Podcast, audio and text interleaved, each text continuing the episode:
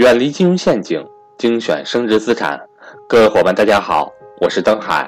在价值投资的道路上，让我们一同前行。下面开始我们今天的分享。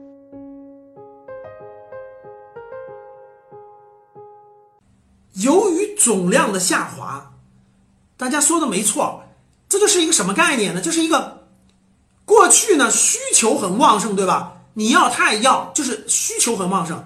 结果在未来十年，这个需求缓慢下降，缓慢下降，缓慢下降，减少了百分之四十。很多装修的会找不到生意，很多卖家电的找不到生意，大家懂了吧？很多做这种周边的，这围绕它周边的这个生意就会减少，就会越来越难做了。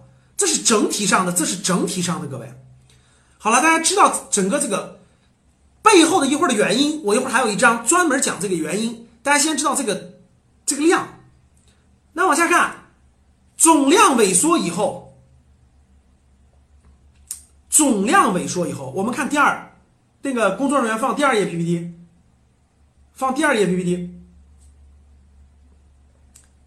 总量萎缩之后，大家想想啊。一八年、一九年房产的新的交易量在十七亿平方米，未来十几年之后将会降到十亿平方米。由于减少了百分之四十的量，减少百分之四十量，所以总体上就整体上这个房屋的这个总量减少了。它为什么减少了？待会儿我给大家详细解释啊。因为全国大多数城市的房子造的多了，卖不出去的未来。只有局部地方还有一定的增量，大部分都是存量，都是要要减少的。所以呢，这是最重要的一个判断，各位就是总体超了。这个逻辑也很简单，我们自己做个调研，各位。我刚才说了，我出去开车走了一圈丝绸之路，大家到小城市对吧？到三四线城市去转一转，去看一看，或者是你自己就生活在那儿，你自己调研一下，人们人民缺不缺房子？他是没地儿住了，还是住的足够多？他在选择，调研一下就知道了。然后那个新建的房子多不多？啊，去睁开你的两只眼睛去看一看，其实就明白了。然后呢，这个总量萎缩之后，中国因为是个大国，各位，中国的地大人多，对吧？它不可能咔嚓一下所有的这个全没有了。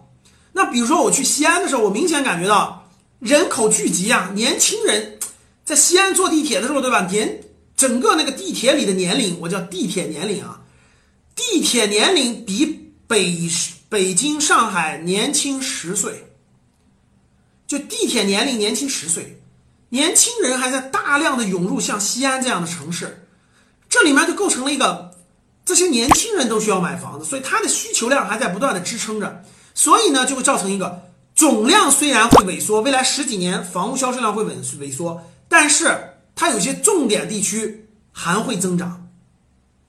那什么算是重点地区呢？其实我以前反反复复给大家讲过，黄奇帆呢讲了三讲了三个地区啊。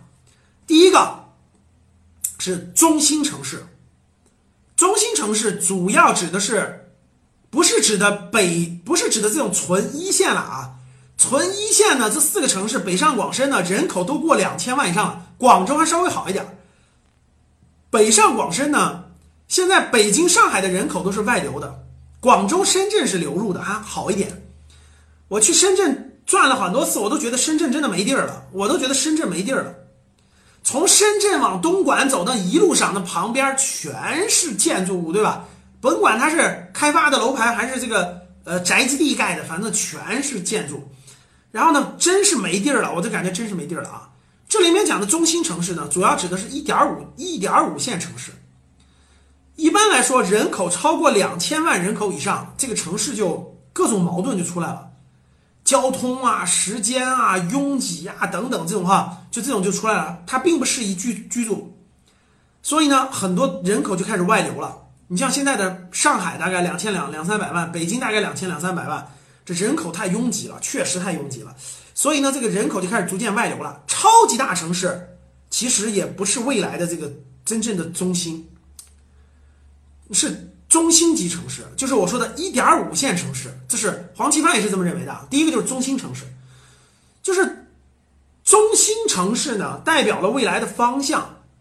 超级大城市呢，自身已经很饱和，它往外溢就往外溢，溢就溢出来什么都市圈儿，就是周边的这个周边的一些小城市的机会就来了，这是都市圈儿。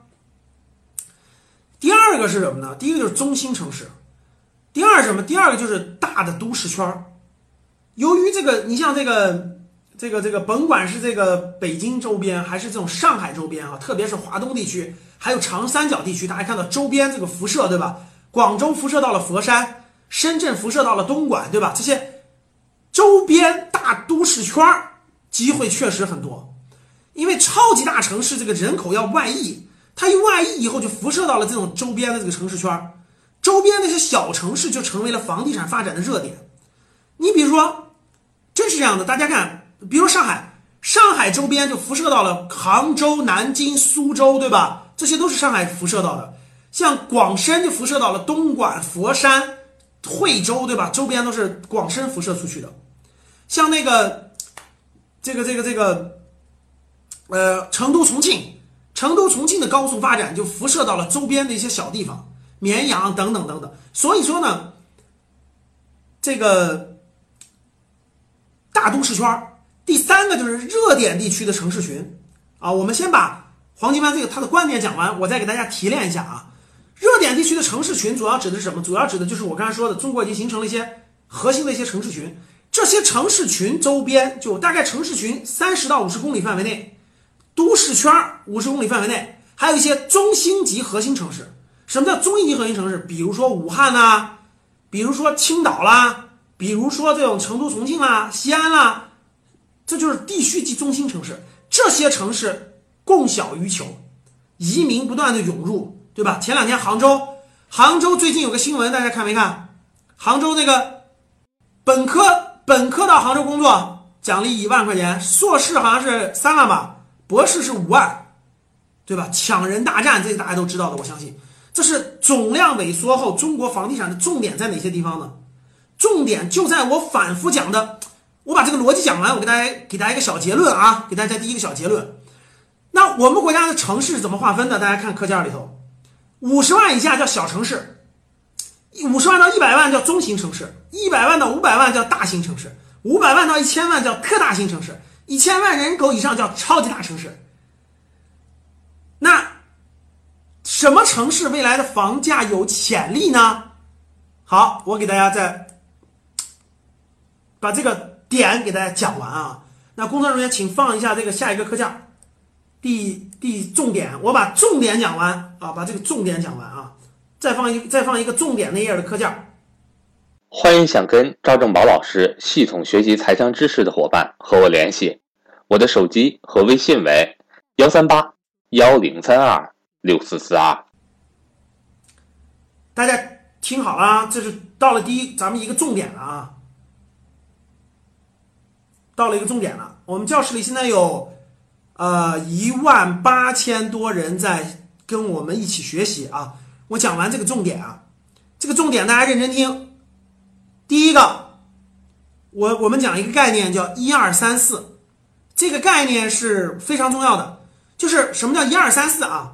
一个省，大家看一个省，它的最核心的城市，它的面积。就一个省，它最核心城市的一个面积，大概是占到这个省的面积的百分之十。就第一个数字啊，是百分之十，甚至比百分之十还少，百分之五到百分之十。第二，它的人口会占到这个省总人口的百分之二十。第三，它的 GDP 就创造的价值会占到这个省的 GDP 的百分之三十。它的这个服务业，甭管是学校、医疗、教育、文化、金融、旅游。占到整个这个省的 GDP 的百分之四十，这叫一二三四。大家仔细想一想，你们省是不是这样的？我先从国际发达国家的经验看啊，比如说我们看这个以日韩为例，甭管是日韩还是欧洲国家、美国国家等等，都是这样的。它最核心的、最有生产价值的土地只占到百分之五到百分之十，啊，比如说日本的东京、大阪，比如说韩国的首尔，比如说美国。东部的纽约，西部的这个洛杉矶，就它的面积大概只占到百分之五到百分之十，但它人口能占到百分之二十，它 GDP 占到百分之三十，服务业占到百分之四十，这点我相信大家能理解吧？